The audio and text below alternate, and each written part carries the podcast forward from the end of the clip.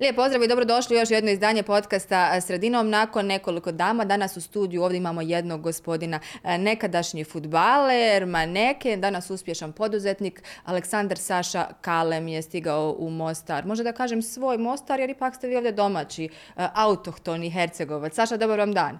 Hvala, do... Hvala na pozivu i bolje vas našao. U Mostaru jeste, to je moj grad, jer tu su moji roditelji rođeni, tako da je moje porijeklo u stvari iz Mostara. Da, ali svugdje vas je nekako bilo uh, po svijetu, pa ćemo se toga dotaći u svakom slučaju uh, u nastavku. Uh, Saša prije petnaest godina i Saša danas, kad bi vas neko pitao ko je zapravo Saša Kalem, kako biste ovaj, sebe predstavili? Mislim da sam ostao isti Saša, samo što je život oko mene se promijenio. Naravno, moj posao je se promijenio. Prije petnaest sam godina bio u, u modi, zapošljen, radio sam kao maneken uspješno. To nisam htio, nego igram, igrom slučaja, je to se tako desilo, prirodno. Mm-hmm. Um, imao sam sina od tri godine, bio sam razveden, bio je to naporan moment u mom životu, jer je moj sin upravo bio bolestan od bronkitisa i od astme. Bili smo nekih četrdeset pet puta u bolnici, ako ne i više. Stalno smo boravali u bolnici zbog njegove ovaj, astme i, i bronkitisa. I to je bio i navod zbog čega sam eto danas kod vas da pričamo o prirodnoj medicini i o, o eteričnim uljima. Mm, to je zapravo krenulo, o, ako sam dobro shvatila, od tog vašeg događaja, dakle to što je bilo sa sinom, od tada ste a, u, u toj sferi. Kako? Kako ste krenuli s tim?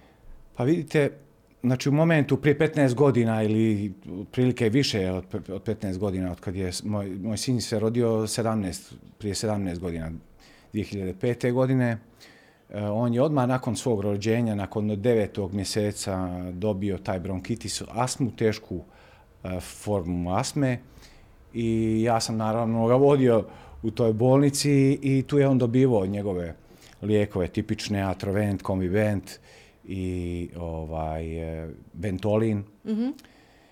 I to mu je, nije, nije mu uopšte pomagalo, znači mi bi svake druge sedmice se vraćali u toj bolnici i on bi bio ponovo bolestan i to bi se ponavljalo svaki malo. Tako da sam ja tražio alternativu i našao sam je u svojoj Hercegovini gdje su me moji uputili da se ovaj, povežem sa jedno, jednim dijelom familije koja uh, je stručna i koja poznaje destileriju tu jako poznatu u Ljubuški i s time da bi oni mogli da mi pošalju uzorke i da probam s tim eteričnim uljima od smilja, helichrysum italicum, da ga izliječim. I meni su stigle, eto kažem, prije nekih sedamnaest godina prve te uzorke, šesnaest je prošlo, i ja sam to prvo probao na sebi da vidim kako to djeluje na meni. Mm-hmm. Imao sam tad, znam da sam imao zimi, bi nekad dobio herpes simplex na usni, kao mnogi. I prvi put kad sam probao, stavio jednu kapicu na usni, meni je to prošlo za pet do deset minuta, taj herpes. I onda sam saznao... Saniran bio skroz. Totalno saniran. Znači, početak t- kad bruji taj prvi moment herpesa, jel? Mm-hmm. I umjesto da stavite Zovirax, ja sam stavio eterično ulje, jednu kap, bukvalno jednu kapicu na usni i gledam se u, u ogledalo i vidim u situ, u momentu kako se st- smanjiva taj, ta upola i nakon pola sata ništa više na usni.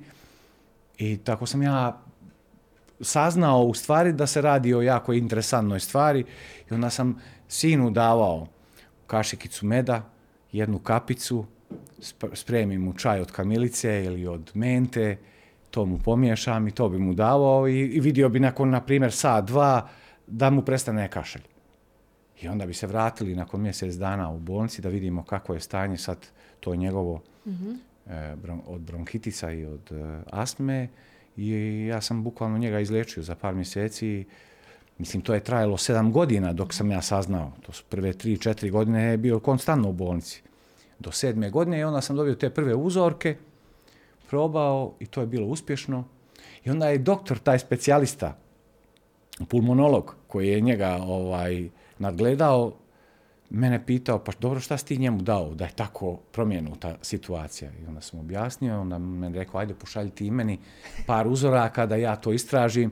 I s njim sam ja počeo te, ta prva istraživanja, jako se zainteresovao, onda sam odlučio, ajde, to će mi biti sad glavni hobi. U početku je to bio hobi, onda mm-hmm. sam se pridružio destileriji, dao sam i njima do znanja da želim da učestvujem u, uh, u eksportu i u poslu mm-hmm. tom e, prema drugim zemljama.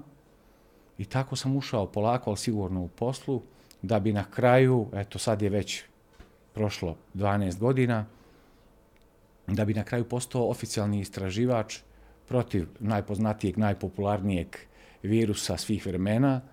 U ubrzanom programu sam ušao dvadesete godine kad sam bio pozvan sa strane V I A iz Amerike od direktorke Vajnstok, Karen, koja je mene pozvala i pitala me da učestvujem u tom ubrzanom programu istraživanje protiv virusa, i tako da sam ja rekao da. Ona me pitala, jeste li vi doktor? Kažem ja ne, ja sam autodidakta, ja to radim već dvanaest godina, prostudiram i čitam članke naučne na PubMedu, u Elsevieru, znači ja sam se učlanio već odavno. Dobili ste i neke nagrade za ta istraživanja? Pa nije sad to neka nagrada, nego sam dobio priznanje, oficijalni priznanje mm-hmm. i broj kao istraživač. I N D, to je Investigation for New Drugs, mm-hmm. znači istraživanje za nove droge, jel, za nove medicine, a to jeste bazirano na prirodnoj medicini. Zašto je to bazirano na prirodnoj medicini? Jer sam ja još dvije hiljade devete godine imao dokumentaciju i znanje o e, istraživanju istog virusa u drugom obliku sa tri proteina protiv e, i e, za životinje koje su tada bile zaražene. U mesnoj industriji je bio jedan veliki krah dvije hiljade osme i dvije hiljade devete godine i na tonama, tonama milijardi i milijardi dolara su propale, mesna industrija propala, i onda su morali naći e, način kako da spreče te probleme zdravstvene kod tih životinja koji su, by the way, živjeli u jako lošim e, e, uslovima mm-hmm. na tim farmama. Onda su farmeri propali bili, naravno uvalili se u velikim dugovima, i onda je rekla vlada, hajde mi ćemo vama usloviti kredit, ali da vi primite našu, naš program vakcinacija tih istih životinja. I iz tog programa je e, rezultirala e, taj zdravstveni problem i virus. Mm-hmm. I ali u suštini, e, da vas malo prekidam, da se vratimo unatrag, e, to poznavanje biljki, to interesovanje, mm-hmm. osim što je potaknuto jeli, mm-hmm. problemom koji je imao vaš e, sin, nije vamo nešto što je bilo nepoznato, obzirom na djetinjstvo, je li tako, u Hercegovini Jeste. I pretpostavljam provođenje vremena na, na livadama među tako biljkama je, i tako dalje. Tako. Ja sam rođen u Holandiji, sedamdeset pete godine, ali bi mi svake godine, svakog ljeta, bi dolazio po mjeseci dva dana tu na selu u Mostaru kod bake i dede mm-hmm. i kod drugih e, osoba te dio familije koji su već bili nekako spojeni jel, sa prirodom. Imao sam jednog prijatelja agronoma, drugog prijatelja koji je bio jako zainteresovan u prirodnu medicinu.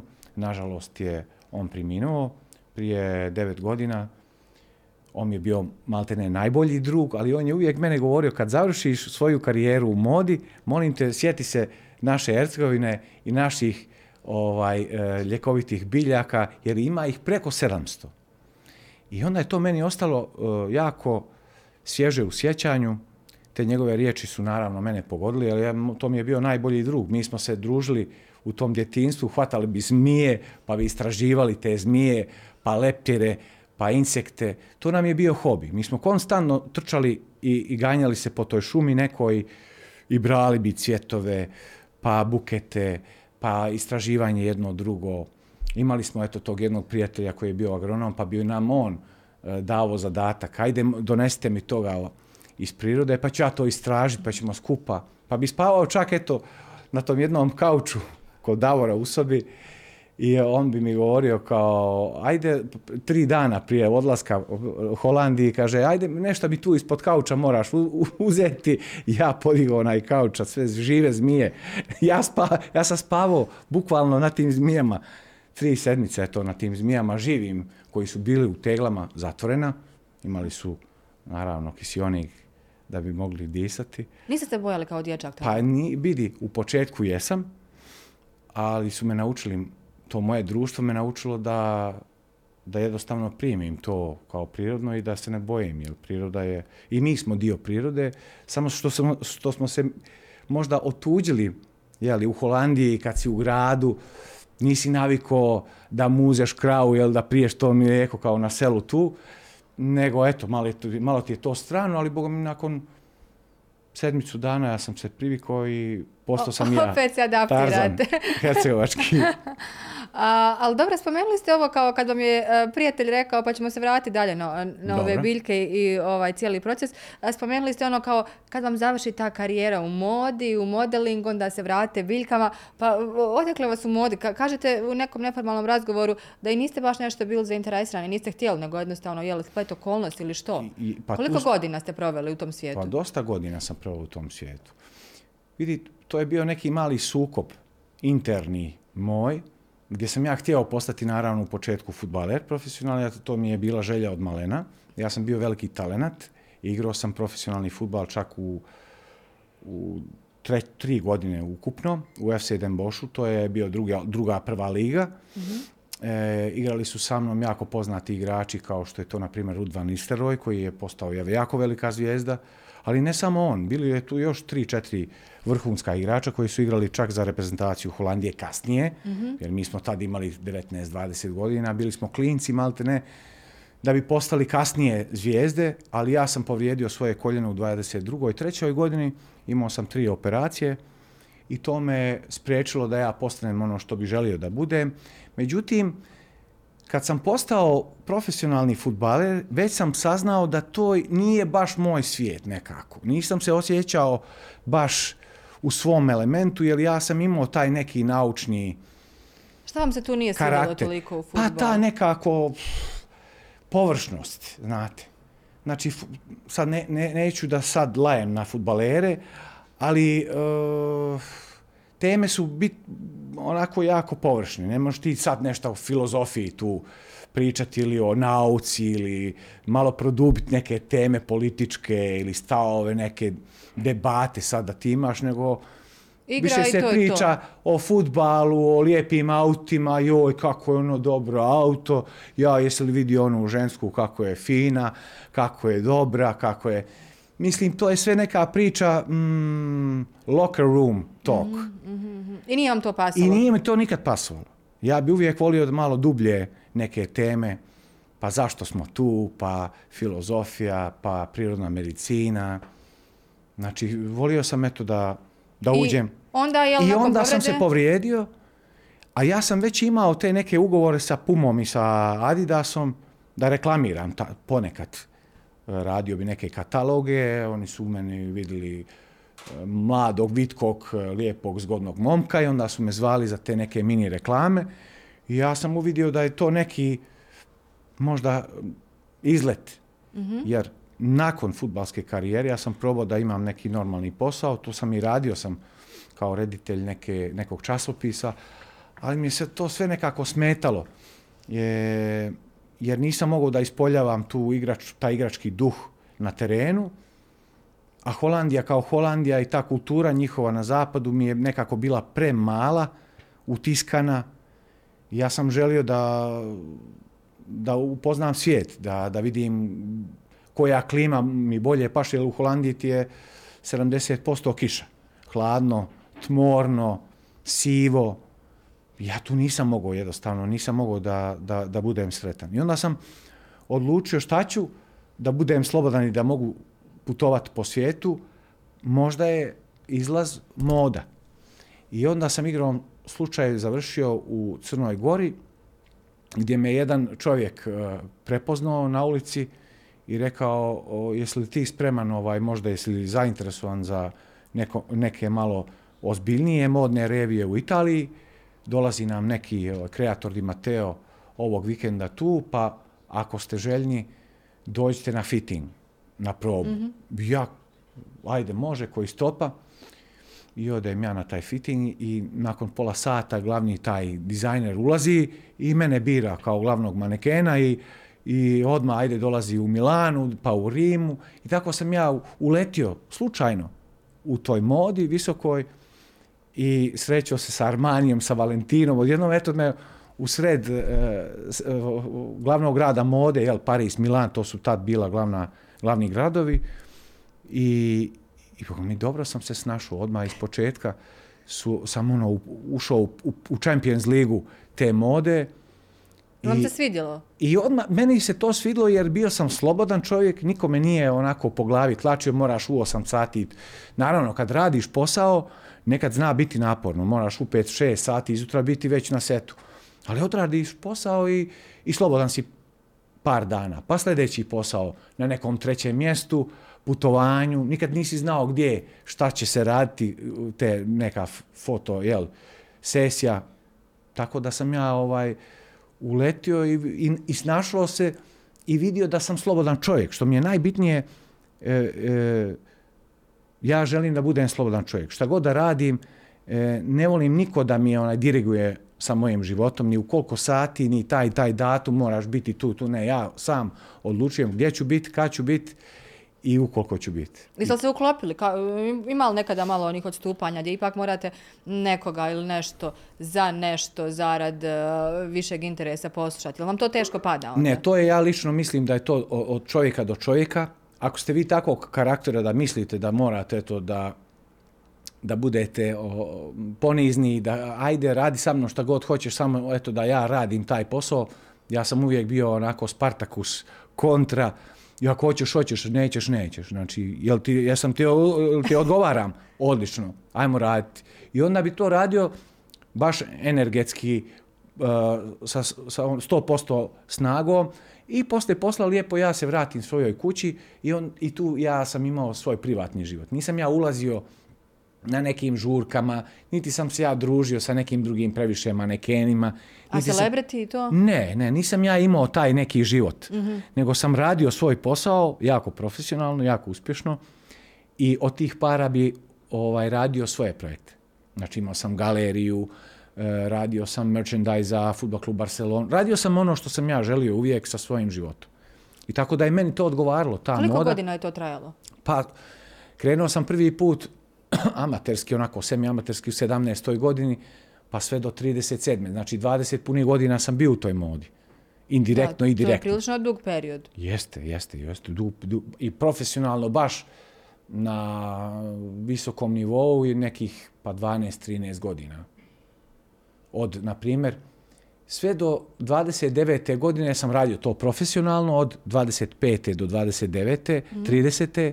Tu mi je se rodio sin u dvadeset devetoj. Ja sam mislio prestati i krenuti neki biznis svoj ili ne, ne, neki posao, eto, prirodna medicina. To me uvijek zainteresovalo prethodno.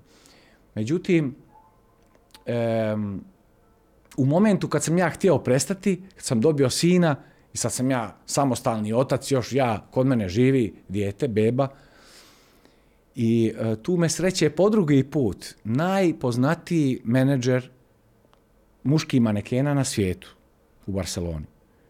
Čisto na ulici, ja idem kolicima sa sinom i on mene zaustavi i kaže, hoćeš ti doći kod nas, ja sam taj i taj, ja znam, znam vas, poznajem vas, poznati ste me.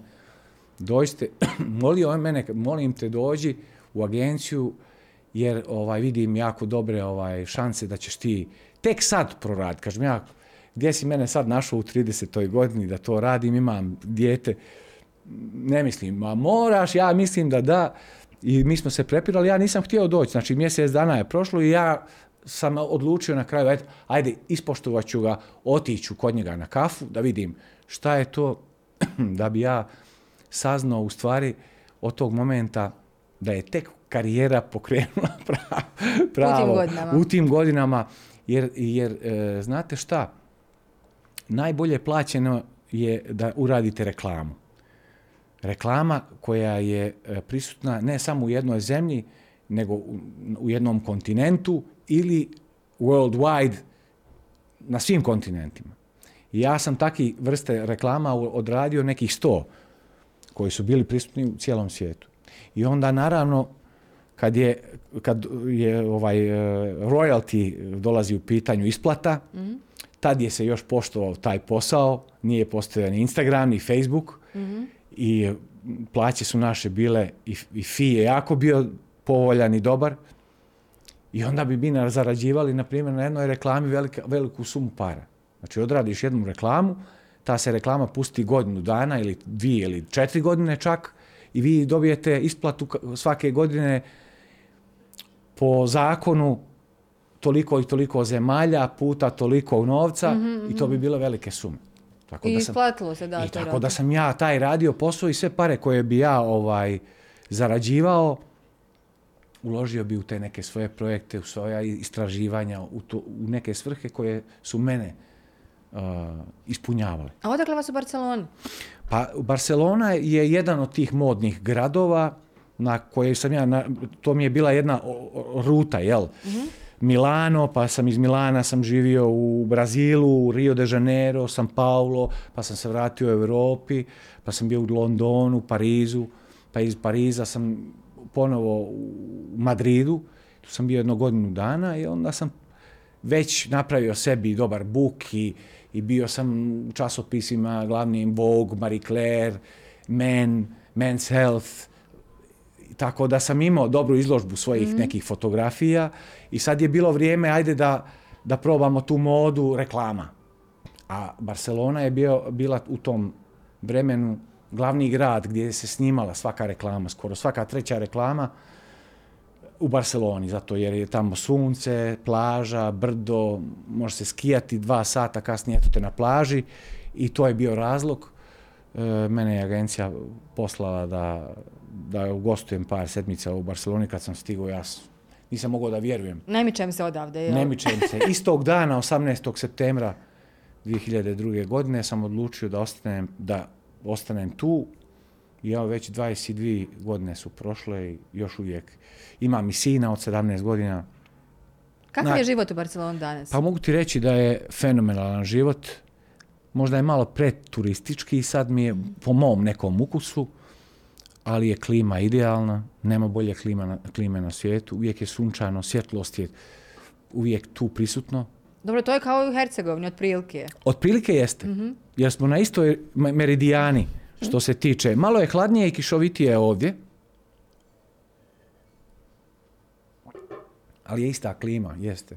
Ista je klima, otprilike. To paše. E, dobro, onda ste došli u Hercegovinu, ali e, ako mogu da kažem po zadatku, zbog ove prirodne medicine, odnosno e, zbog ovoga čime se trenutačno bavite, što okupira vas. E, ne znam da li je prava riječ, najveću ekspanziju možda e, to što vi radite, istražujete, doživljava upravo e, s po, pojavom koronavirusa e, dvije hiljade dvadesete. E, pogotovo imali ste jako puno gostovanja e, u Srbiji, e, gdje Tako ste je. tražili neki vaši savjeti i sve ono, mm-hmm. odnosno rezultati istraživanja do kojih ste došli. Što sve pada, spada u ta vaša istraživanja, odnosno koje biljke, čime ste se sve bavili?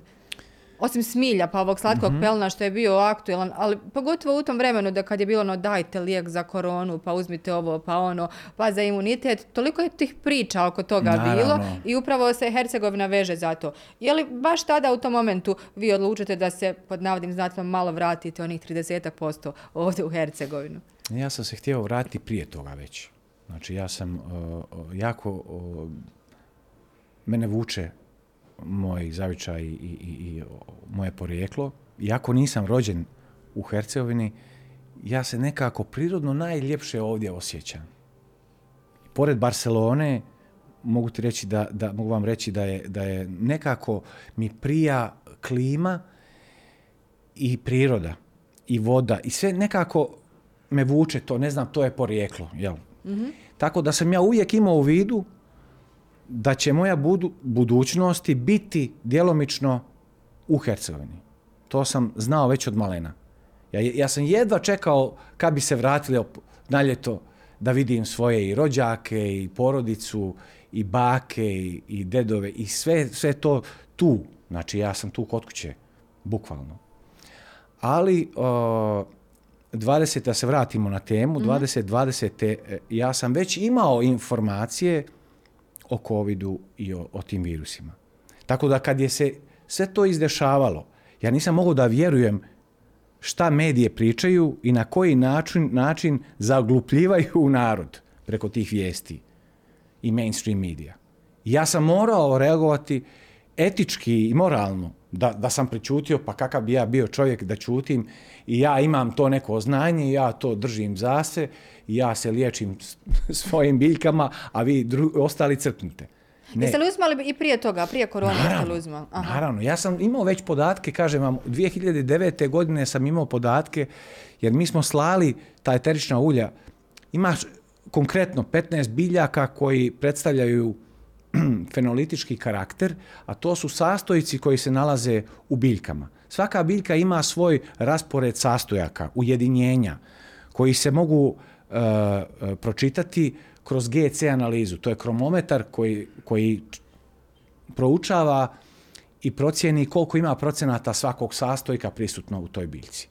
I naravno, kad ste vi u nauci, znate koji je sastojak dobar za koju teškoću i koje je djelovanje mm. svakog sastojka. I tako da sam ja proučavao kao e, proizvođač i kao eksporter tog eteričnog ulja, mi smo, ja sam proučavao taj medicinalni faktor, taj ljekoviti faktor, zašto služi.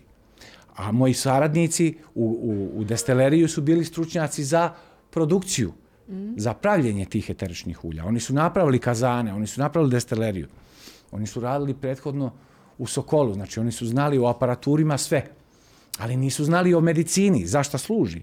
Kao što mnogi naši ne znaju ni današnjeg dana kad ih pitaš zašto služi to smilje poznato. Ja ti ne znam to, znam, znam koliko vrijedi tri marke, četiri marke po kilu. Znači samo pare, pare, dolari, pare, pare, pare, a nis, nisu u stanju pročitati dvije stranice informacije gdje piše kad bi pili čaj od tog smilja ili od slatkog pelina ili od mente, preventivno bi se izliječili od te, te, te, te teškoće. Znači, fokusirano smo na marke i na eure i na dolare, a ne na sopstveno zdravlje i na znanje. E to je zatuplj, zatupljanje tog, te zajednice u kojem danas, nažalost, živimo. I ja sam malo ljutim ovako, jer se slobodno, prisjetim. Slobodno, slobodno. Ja vidim da vi energično pričate o tome, jer očito volite taj posao. Je, naravno. Tako da sam ja imao već podatke i kad sam saznao šta se dešava, odmah uzeo sve, prikupio te informacije, dokumentacije i dodatno napisao svoju tezu, svoje zaključke i spremio svim organima, svjetskim ministarstvima zdravlja u, u Španiji gdje sam ja živio, Kataluniji, mm-hmm. i u Holandiji gdje sam ja rođen, i e, E M I, Europska unija koja ima E M U, koja predstavlja e, e, medikacije, istraživanje svakog medikamenta i koje je odobreno, koje nije. F D A i C D C, jako poznat u svijetu, koja stoji iza zdravstvene, svjetske zdravstvene organizacije, i njima sam sve poslao te podatke da bi nakon dan, dva dobio odgovor od te najpoznatije F D A-a, žene, direktorke, koja je mene uputila da ja postanem istraživač oficijalni, da, da uđem da u, u tom ubrzanom programu protiv tog virusa poznatog i da pokažem alternativne puteve, da se borimo protiv, naravno, protiv tih teškoća i simptoma koje su se pojavile u zadnje tri godine. Jeste li se bojali vi korone? Nisam se nikad plašio, jer strah je nakon gojaznosti e, drugi uzrok smrti. Znači, nakon gojaznosti, dakle prvo debljina. Prvo go, debljina, a, onda st- st- loša hrana, debljina, aha. gojaznost i ne, znači samo udri, udri i, i ne popuštaj. Pitu kafu, šećer. Na, burečke, tako šećer da. Sa kafom, ne kafu sa šećerom, nego šećer sa kafom. I tako ti je to. Znači, drugi razlog je, je strah. Znači, nisam se bojao nikad jer sam imao prave informacije. Tako da sam ja spremio tu dokumentaciju i nakon prve faze, druge faze ispitivanja i protokolarnih procesa sam ušao u taj program i dobio broj oficijalni i naravno tu je, tu je pokrenuta ta akcija gdje sam se ja udubio u materiji i uh, spojio sam se sa bolnicama, prvo u Barceloni, da vidimo kako bi istraživali nad ljudima, mm-hmm. eterična ulja sa petnaest biljaka, jedan od tih biljaka je, je bilo smilje, pa menta, pa prena, pa slatki pelin, pa suturaja montana itd. itd. i e, tu su prisutni ti sastojci koji su bitni da bi mogli da spreče prenos, znači inhibicija prenosa koja je ustanovljena, potvrđena dvije hiljade desete. godine trinaestog januara kroz nauku, znači petnaest biljaka koji su bili istraživani na, na, na životinjama. Mm-hmm. Znači uzeli su pet životinja, in vitro i in vivo. I a, bili su zaraženi sa tim H tipom virusom, korona, kov, mm. SARS. I onda su davali tim, jednoj grupi su davali jedna prema dvadeset kapi sa tim uljima i oleorezinima, a drugim nisu. I vidjeli su da ovi koji su koristili ta ulja i oleorezine, oni su preživjeli, a ovi drugi nisu. Kako, na koji način te kapi? Je li ono na šećer pa, ili ne, na kocku? Ne, ne, ne, ne, jedan prema dvadeset. Znači dvadeset kapi vode, jedna kap mm-hmm. eteričnog ulja sa mješavinom tih oleorezina. Sada, na primjer, ako imate slatki pelan, znači možete slobodno u čaj, je li tako? Možete u čaj, a možete isto najbolje pomiješati. Kad, kad dođemo do korištenja, kako da se koriste najbolje eterična ulja, po meni to e, najbolje se može uraditi prvo aromaterapijom, kroz olfatni sistem, uzdisanjem. Mm-hmm. Imate stari način, stavite krpu preko glave, preko glave naparite lavor, se. I naparite se, to je jedan način. Drugi način je jednostavno da napravite... To kolega di- Dens radi, on to zna. E, dif- diffuser e. i iz, iz te vodene pare da, da u sobnom ambijentu da uzdišete to, to je jedan način. Možete bukvalno uzeti flašicu i mirisati, a možete i na koži. Znači, uzmete neko bazno ulje, poput bademovog ulja ili šipurka, roza mosketa, divlja ruža, ili jojoba, dodate jednu, dvije, tri kapi, razmažete i izmasirate lokalno.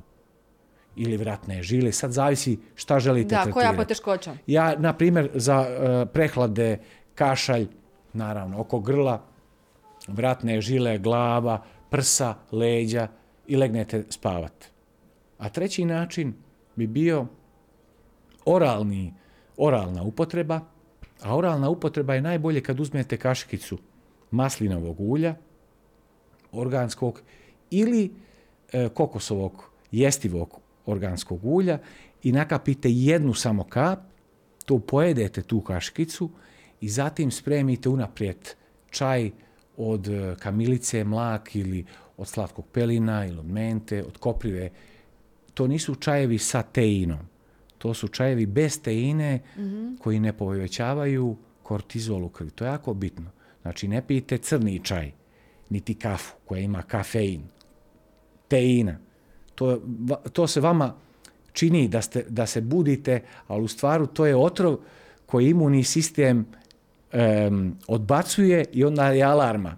Imunni sistem šalje z, um, znak mm-hmm. mozgu, probudi se, bori se protiv ovog otvora i onda se budiš. A je li, uzimate, je li pijete vi privatno kafu, čaj? Skoro ne.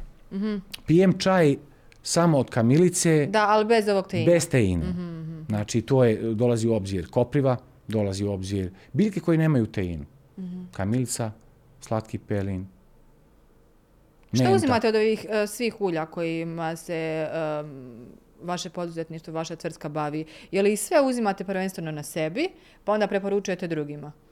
Naravno da ću probati svako ulje na sebi. Svakako me to interesuje. To je prirodna medicina, to je prirodno sredstvo koje nema ni pojava. Da, ovo sada pitam zato što sam vidjela malo čas prije snimanja, vi ste stavili već sebi ovaj... Ja sam stavio kapicu mente da osvježim usta, mm-hmm. da imam dobar uzdah i da e, dobijem nekih deset posto viška kiselnika U, u plućima i da se osjećam relaxed, opušten i da mi je fokus, koncentracija bolja. Sve I to djeluje im... vam to? I djeluje, jer kad vi dobijete povećani procenat kiselnika u svom ćelijskom organizmu, naravno da ćete se osjećati bolje. Mm-hmm. E, gdje su te plantaže? Plantaže se nalaze širom Hercegovine, mm-hmm. Ljubuški, malo prije smo napomenuli Ljubuški, e, Mostar, okruženje Bjelopolje, potoci, mm-hmm. imate u Stocu jako velike površine sa plantažama, imate u Čitluk, imate Široki brijeg, Posušje, to su ti, ti dakle, kraj... Hercegovina. Zapadna Hercegovina, da. Mm-hmm. Mislim, naša koncentracija je naravno u Ljubuški gdje nam se nalazi destilerija, naši saradnici, eterična ulja, koji su tu preko trideset godina. Oni su bili prvi poduzetnici koji su napravili strojeve e, da prave eterična ulja. I to je bio dobro, dobra, po meni jako dobra odluka, jer bi to moglo samo tako promijeniti našu lokalnu ekonomiju u dobrom smjeru. Znate. A šta mislite o ovoj službenoj medicini, dakle ovo koja nije prirodna? Pa, nema ja ništa protiv kad se ona upotrebljava na jedan dobar način, etički, moralno, odgovorno i kada ona stvarno pomaže čovjeku. Ništa protiv. Ali kad bi se vratili na osnovu te alopetske medicine, ona se osnuje na čemu? Na petrolu. Rockefeller koji je prije sto dvadeset godina odlučio da od hemije napravi medicinu. I sad ima, postoji podatak da je osamdeset pet posto cjelokupne prirode neistraživana. I zar nije malo banalno koji je to paradoks? Znači, mi ne želimo istraživati pravu stvar, prirodnu medicinu, nego idemo hemikalijem samo da bi brže neke stvari sredili. Zbog onih dolara, je li tako? I zbog dolara, a i zbog isto, zbog, uh, zbog brzine. Znači, mm-hmm. time is money. I po tim konceptom, ako ja vama mogu garantovati da će vama proći glavobolja, a s druge strane će vas zaboliti stomak za sedmicu dana, šta mene briga? Vama će proći za sat vremena glava, ali za sedmicu dana će vas zaboliti stomak, pa ćete opet meni doći. Sad ću vam opet nešto dati. Za sat vremena neće vas stomak boliti i ponovo će vas glava zaboliti. I tako se vrtite u krug. I onda samo gutate tabletete. Znači, da, ako je odgovorno, ako je etični, etički i moralno dobro odrađeno, onda sam za bilo koju medicinu. Ako nije tako, onda sam protiv toga, onda sam naprotiv, onda želim da se vratim toj prirodi, jer mi smo priroda. Zašto bi mi trošili novce na, ne, na nekim plastik, na plastikama, a ovam osamdeset do osamdeset pet posto prostora otvorenog da bi mogli naći pravo rješenje bez niz pojava. Uh-huh. E, jel mo- mogu onda zaključiti da um, nakon fudbala, koji je, kako sam razumjela, bila vaša ljubav, pa onda mode u kojoj ste se našli vrlo uspješno godinama, eto dvije ovaj, decenije. Danas je vaša nekako životna misija zdravlje, održavanje zdravlja kod ljudi, očuvanje i, i pomaganje. Jeste li u potpunosti posvećeni tome? Ili ima još možda nekih izleta u modu i tako slično? Nikakvih izleta u modi. Imam izlet svako jutro kad se ustanem, pa moram odlučiti šta ću obući. I tu mi je, je li os... velika odluka to? Pa vidi, ostalo mi je to, ja volim modu i volim se lijepo obući i volim se lijepo srediti. Zašto ne? Volim uh, biti, uh, da, me, da se ne stidim samog sebe i da se do, lijepo osjećam mm-hmm. sam sa sobom, jeli, i, i da imam dobar uticaj prema svom djetetu prvo i naravno saradnicima koji sa mnom rade. Znači, moda mi je jedna od prvih stvari kad se ustanem. Ali se ne bakćem s tim, što, što bih rekao, ne, ne, nije mi to posao, niti me interesuje. Mm-hmm. Prvo i prvo moda, industrija moda je najprljavija industrija svih industrija. Zagađuje osamdeset posto te prirode iz koje ja nalazim ljekovita bilje. Znači, to me ne interesuje kao posao, ali me interesuje sad moda kao moda, prezentovati se lijepo, obući nešto što ti fino stoji. To da, zašto ne? Ali, me, ali, ali mene interesuje, moja misija je da pomognem što više ljudima. I to radim, uspješno radim i bez nekog pretjeranog interesa da ja nešto sad brojim pare da bi ja nekom pomogao. Ne, uopšte suprotno od tog.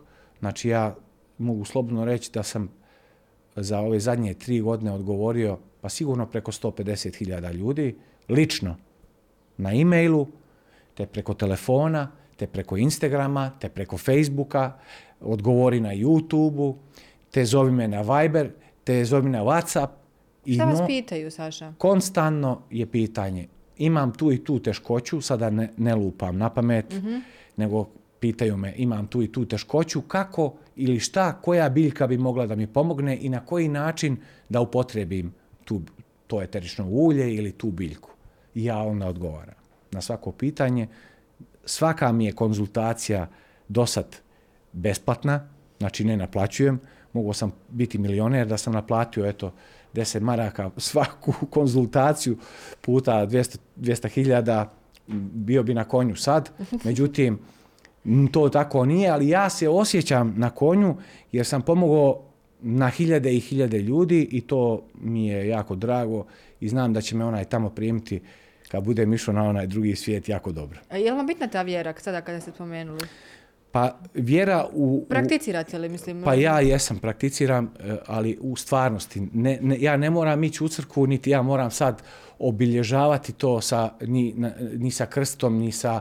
Ne, ja ispunjavam u realnom životu svaki dan, svaki moment to ono što bi vjerski bilo korektno. Znači, koristite društvenoj zajednici. Jeste. Znači, ja sam, zovu me konstantno ljudi u teškoćama, znači u problemima.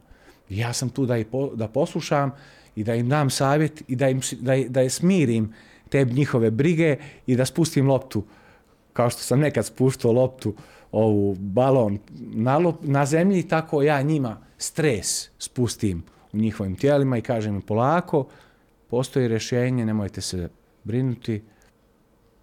I, i to jeste u stvari uh, život. Znači, u sadašnjost živiti, u sadašnjost i iskoristiti svaki moment sa dobrom energijom i dati tu, prenositi tu dobru energiju drugim ljudima i, i to dobro djeluje. Uh-huh. E, koliko je uspješnost tih liječenja, Saša? Pretpostavljam da to nije, ne može to preko noći, naravno, to je jedan proces, zavisno naravno o koju teškoću koja osoba ima i tako dalje. Možda možemo li izdvojiti nešto naj, najčešće tegobe zbog kojih vas zovu, eto, mogu tako reći?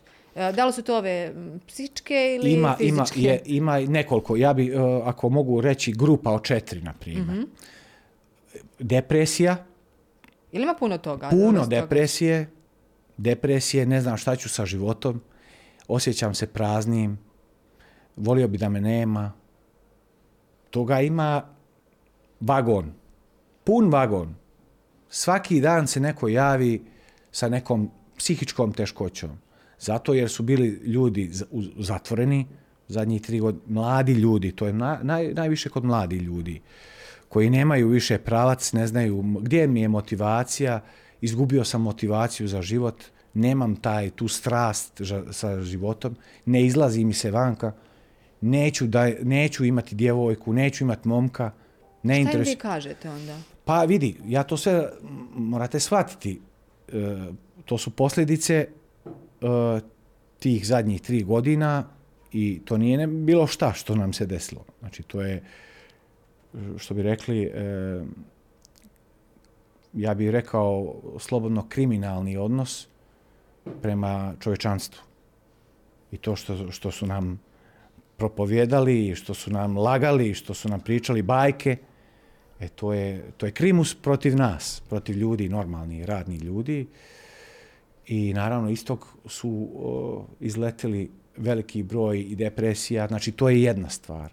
Ali na drugu, na fizičkom a, polju mogao bi reći, na primjer, psorijaza. Aha, dakle kožne obolenja. Kožne obolenja, od psorijaze, ekseme, e, dermatitisa, akne, e, to su, znači, pojave, odjednom su se pojavile. Ali to vjerojatno i iz organizma. Jeste. Jetra možda je isto među top dva. Mm-hmm. Probleme sa jetrom. A smilje helichrysum italicum pomaže jako dobro za čišćenje jetre. Mogu vam dati konkretno jedan primjer. U Njemačkoj zadnji uspjeh koji smo imali sa jednom ženom koja je imala absces šest centimetara sa šest duboku jetri, rak na žuč, tumor, krv nikakva, slika, krvna slika je bila jako loša, mm-hmm. čak imala unutrašnje krvavanje i spremili su je kući. Idi, snalazi se kući, mi ti ne možemo ništa. Nakon dva, dvije ovaj, a, o, antibiotik a, kur mm-hmm, za antibiotik, terapije po četrnaest dana, znači dvadeset osam dana je ona imala i dobila unutrašnje krvanje i samo su je otpustili, idite kući. Ne možemo vam ja, mi ništa uraditi, odmarajte. I njen je muž a, saznao slučajno za nas. On je kupio to eterično ulje od smilja i njegova žena je krenula da pije i da maže na površini kože po tri četiri kapi mm-hmm. i pila bi naknadno po jednu dvije kapi dnevno, dva puta dnevno, izutra i naveče uz kaškicu maslinovog ulja. Mm-hmm. I nakon četrnaest dana Ta žena se sad mora vratiti u bolnici na kontrolu. I sad na rentgen, na, na x-ray i mm-hmm. uslikali su, tumor je se smanjio dva centimetra i pol. Šta ste radili? Nisam ništa radila, samo sam pila te kapi i mazala sam. Hajde, dobro, nastavite pa se vratite nakon četrnaest dana ponovo. Mm-hmm. I tako je se ona vraćala nakon drugog mjeseca, prošlo je dva mjeseca, njoj je nestao taj tumor, nestao absces, krvna slika totalno dobra i žena je se povratila u životu. E to je taj zadnji uspjeh koji sam ja, samo da sam tu jednu ženu spasio, ovi zadnji tri godine, to mi je, ja sam već odradio svoj posao. To mi je već dovoljno. Da sam spasio jednu osobu, ali to nije jedina osoba, nego je veliki broj osoba koje ima tih teškoća i onda čak može se koristiti paralelno. Ja, ja kažem, nemam ništa protiv medicine alopetske, mm-hmm. ako imate vi hemoterapiju i ako imate, šta, kako god da imate terapiju, to je vaša odluka, vi možete paralelno da ojačate svoj imunni sistem i centralni nervni sistem da ojačate. Šta mislite onda o kanabisu? Vidi, kanabis je isto jedno, jedna jako ljekovita biljka koja ima čak četrdeset istih sastojaka kao smilj. Znači, četrdeset, ona je kao rodica smilju, mm-hmm. jer ima tih herbekeja. Znači, familija je asterekea, herbekeja, ista porodica. I ona ima četrdeset tih istih sastojaka. To znači da je jako ljekovita, jako je dobra za epilepsiju, za smirenje, za, e, e, kako se zove, anoreksiju, itd., itd. Za, e, čak za psihozu je jako dobra, ali usmjereno.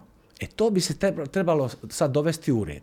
Sad bi stručnjaci, doktori, naučnici trebali da definišu, kao što su definisali tablete mm-hmm. i koris, korišćenje jel, aplikacije tih modernih medicine, alopetske medicine, tako bi to trebalo da se desi i u prirodnoj medicini i kanabis bi bio samo dio te prirodne medicine. Ja sam u Holandiji odrastao, gdje je jako popularan kanabis. Svi znamo da u Holandiji su i bili coffee shopi, mm-hmm. da svi znamo jel, o čemu se radi. Međutim, ja kad sam imao jednu mal, ja, jedan mali period nakon te fudbalske karijere, kad sam ovaj, morao da prestanem igrati, u dvadeset drugoj trećoj godini ti si ono krenuo živjeti, taman si osvano, jel, mlad čovjek i kaže ti doktor, ne, nema ti više fudbala. Vam se srušio svijet tada. Srušio svijet, ja sam upao u dubokoj depresiji i bio sam depresivan šest mjeseci. Međutim, doktor je meni rekao ovako, imaš dvije varijante, hoćeš i on meni, on čisto ovako mi je izvadio tablete za spavanje. Evo ti, kaže, tablete za spavanje, kaže, to je baš zaraza, teško ćeš se kanuti tih tableta kad jednom kreneš, ali je tvoja odluka. To je jedna mogućnost, jedna opcija. Druga opcija, i ustade se on, iz vitrine donose kutiju jednu malu i otvori, izvadi kanabis. Kaže, imaš i ovu opciju, kaže, ulje od kanabisa, možeš kap po kap koristiti, ovdje u Holandiji je to legalno. Ako bi to koristio, ne bi se zarazio, jer je prirodno, ne bi imao niz pojava, spavao bi bolje, jeo bi bolje i sve bi ti bilo bolje. Sad ti odluči.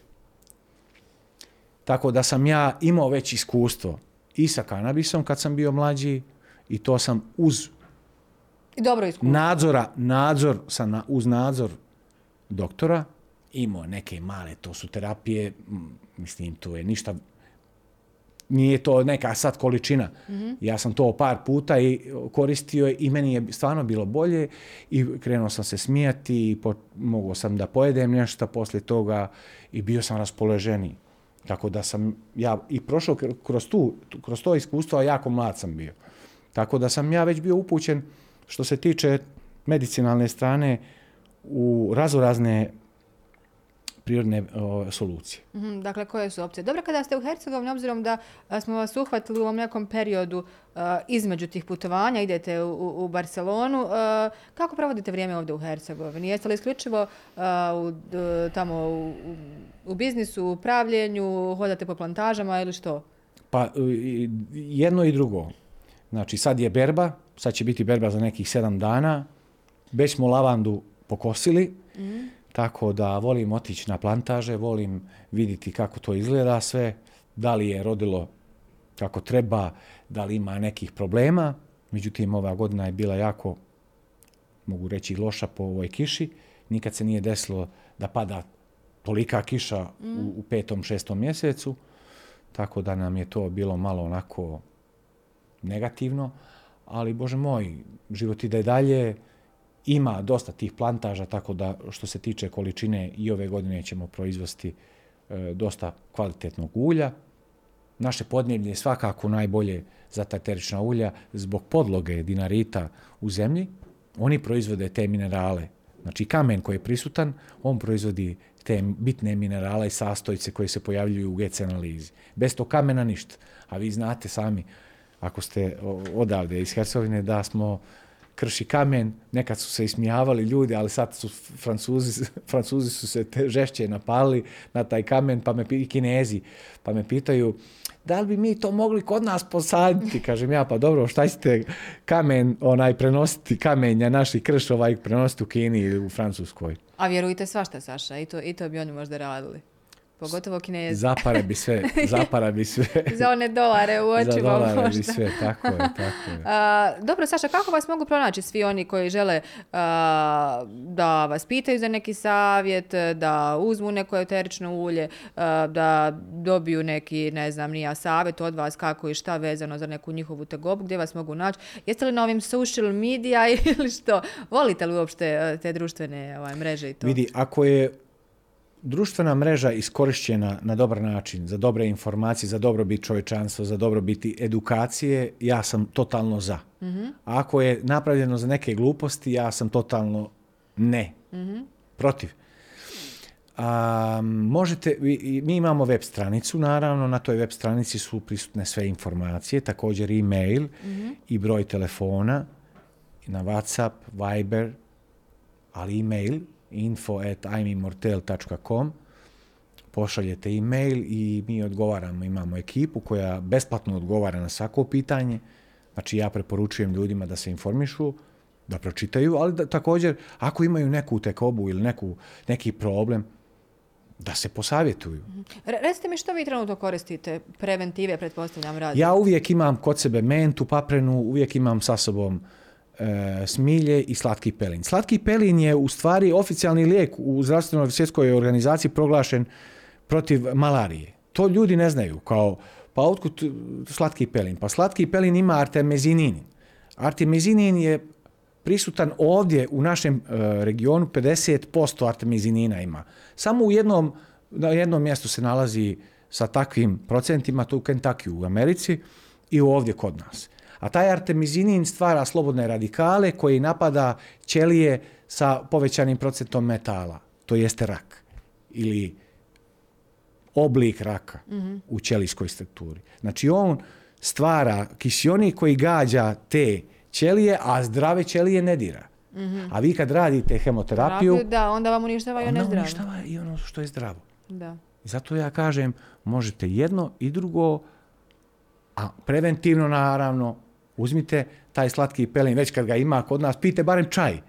Jer, dobro, ne može usporediti uh, jedna kapica eteričnog ulja od slatkog pelina jednako pedeset do sedamdeset pet šoljica čaja. Mm-hmm. Jačine. A kako se može, recimo, uzimati ovaj, kapljica ulja? Znači, malo prije smo rekli, uzmete kašikicu organskog ulja od masline mm-hmm, ili od kokosa. Nakapite jednu kap, to pojedete i zatim pijete mlak čaj, pola litra popijete mlakog čaja i onda ćete imati, ako, ako ste uzeli slatki pelin, možete ga i namazati, jer to kroz kožu ide u krvni tok. Mm-hmm. I onda regeneriše vašu krvnu sliku, i bakterije, i mikrobije, i viruse, i upale. Znači, četiri karaktera ima. I smilje, i slatki pelin. Znači, najbolji način je tako da koristite jednom dnevno i to je to. I da uzmete i pročitajte malo na Google. Da se malo ljudi informišu u svakom jeste, slučaju. Jeste. Da se ova... Ali svakako, ja mislim da bi u opisu ovog videa, intervjua, možemo napisati tu stranicu da bi ljudi imali mogućnost da se besplatno obrate nama i da, da me pitaju, Saša, ka, imam taj taj problem, kako mogu koristiti to i to i to na taj taj način. Nisam vas još pitala, uh, U Barceloni ste, uh, u Mostaru, odnosno ovdje u, u Hercegovini, no ima vas i u Beogradu, jel tako? I tamo ste ovaj, vrlo često. Jesu li to te tri adrese? Ovaj... Sad za sad jesu. Mada sam ja dobio jako veliki broj poziva iz Ameriku, iz Aziju, da gostujem tamo, jer naši ljudi ima svugdje na svijetu. Mm. Ja sam se upropastio kad su me zvali iz Fedexa na, na sjednici i kaže, morate odmah dolaziti kod nas na sjednicu. Šta ste uradili? Kaže, na šta sam uradio? Pa čovječe, kaže, preko sto zemalja ima ovaj, upita e, e, za to vaše ovaj, ulje. Kako je moguće? Kaže, kako je moguće, kaže, u Africi, kaže, sve ići, ići, ići. Naši ljudi koji su, znači, odselili od devedesetih širom svijeta. Znači, ima nas, ako nas ima ovdje, nekad je bila u staroj zemlji dvadeset tri četiri miliona, ima nas sigurno još dvadeset tri četiri miliona van. U bivšoj Jugi, ja? Jest. Znači, ima, ja mislim da nas ima ko Engleza, pedeset miliona najmanje. Australija, Kina, Afrika, pa nema gdje nas nema. Chicago preko dva i pol miliona naših i Hrvata i Srba i Bosanaca i Crnogoraca i tako da eto ima nas svugdje i ja želim na što više mjesta da da prisutuje, da, da pokažem ljudima šta i kako. U Beogradu sam puno zato što su medije prepoznali tu moju priču mm-hmm. i jako su se zainteresovali. I eto, možda je Nestorović, jako poznati doktor u medijima, mm-hmm. pomagao. A inače, tamo u, u, mogu, mogu reći da je u Srbiji jako popularna ta alternativna medicina. Ljudi da, su spremni. To, da. Jako cijene to. A ovdje kod nas, kako vam se čini ovdje? Ovdje kod nas. Ono nešto sve stihijski, jel da? Jako mi je čudan, čudan ovaj naš narod. Izvinite, molim vas. Je li samo ovako... u Hercegovini ili u cijeloj zemlji? I u Bosni? U Bosni i Hercegovini. Ja, mm-hmm. u, u Bosni i Hercegovini sad je taj interes malo skočio, ali eto što mi je čudno da, da je najmanji procenat zainteresovanih u zemlji gdje se proizvodi. Možda zato što ono, mi imamo to pa nismo svjesni toga, jel? Nismo svjesni toga i bilo je jako negativnih priča ovdje u Hercegovini oko tog smilja. Pa propalo je taj biznis, to ti je sve propalo, dvije, tri marke ne vrijedi, to tako, ovako, onako. I naravno nisu ljudi bili uh, svjesni da za svaki proizvod koji je kvalitetan je uh, jako bitan plasman. I jako je bitno da mi znamo o čemu se radi, a ne... Znači, medicina, ako pričamo o medicini, zašto služi ta biljka? Ne koliko je maraka vrijedna. Nego da imate argumente o, e, o sadržaju. Jeste. Da. I to i mi smo zanimarili taj sadržaj i samo hajde kreni, prodaj, prodaj, bud zašto i šta je se desilo. Novokompanovanih ovih proizvođača je se stvorilo uh, milion koji su se htjeli ogrebati na, na brzinu, fast money, i onda su se tu našli u zabludi i onda su morali se otkazati iz te grupe, naravno. Ostali su oni što su radili taj posao više od trideset godina. Možda da um, napravimo neku informaciju, odnosno neki uvod za uh, sve one koji ovo gledaju i koji žele recimo to da kupe ili da prepoznaju. Postoji li, Saša, neka razlika pardon, recimo između nekog slatkog pelena i smilja, uh, koncentracije toga, uh, tih uh, kapljica koji se mogu kupiti regularno u nekoj prodavnici onako brzinski, ja. Ili ovako nekoga ako to radi specijalizirano? Da li je u pitanju neki postotak koncentracija te biljke ili šta? Na što ljudi da obrate pozornost? Hvala na pitanje, jako dobro pitanje. Jer i, u, na tržištu imate, prvo i prvo postoji e, Amazon, mm-hmm. postoji na internetu. Ma da, sve nam je na dlanu. Kina, na primjer, vi uzmete smilje iz Kine petnaest eura, pet mililitara. I organskog kvaliteta, pa je, đavla što bi rekli naši, nije organskog kvaliteta. E, ako piše organskog kvaliteta, to ne znači da je ono čisto ulje, nego da je možda pomiješano sa nekim jeftinim organskim drugim uljem i eto vam ulje od petnaest eura. Mm-hmm. A to naše ulje, najkvalitetnije u svijetu, koja ima alfa-pinen dvadeset pet posto, koji ima sve te komponente, petsto sastojaka, u Americi košta preko sto trideset dolara. Mm-hmm. Taj pravi kvalitet. A u Kini petnaest. A, na primjer, imate ga i u Francuskoj, gdje uopšte nije bitan sastojak taj koji liječi, nego je samo bitan miris. Aha. Mirisni aspekt za parfeme. I onda je i taj isto je malo ili jeftiniji ili malo skuplji. Uglavnom, na Amazonu imate ti brendova koliko vam majka hoće. Međutim, to je sve šiki-miki, kopija, nije istinito, jer nemaju G C analize, pomiješane su sa nekim drugim uljima, znači nema boljeg ulja eteričnog od našeg hercegovačkog testiranog ulja, gdje možete postaviti pitanje nama, na primjer, ajde, pokažite nam sastojke, sve, i mi to možemo poslati, isporučiti sve te informacije svakom čovjeku. Da, dakle da ne nasjedaju. Saša, hvala vam što ste odvojili svoje vrijeme. Uh, sretan vam put želim i vidimo se, radam se opet nekom novom prilikom, nekom novom informacijom ne? vezano za uh, još neko istraživanje, možda još neku bitku korisnu. Hvala vam najljepše. Uh, poštovani gledalci, posjetioci portala Bljesak Info, mi se vidimo iduće uh, sedmice. Do tada pratite naravno sve naše aktivnosti kako na YouTube kanalu, tako i na našem portalu. Hvala. Thank you.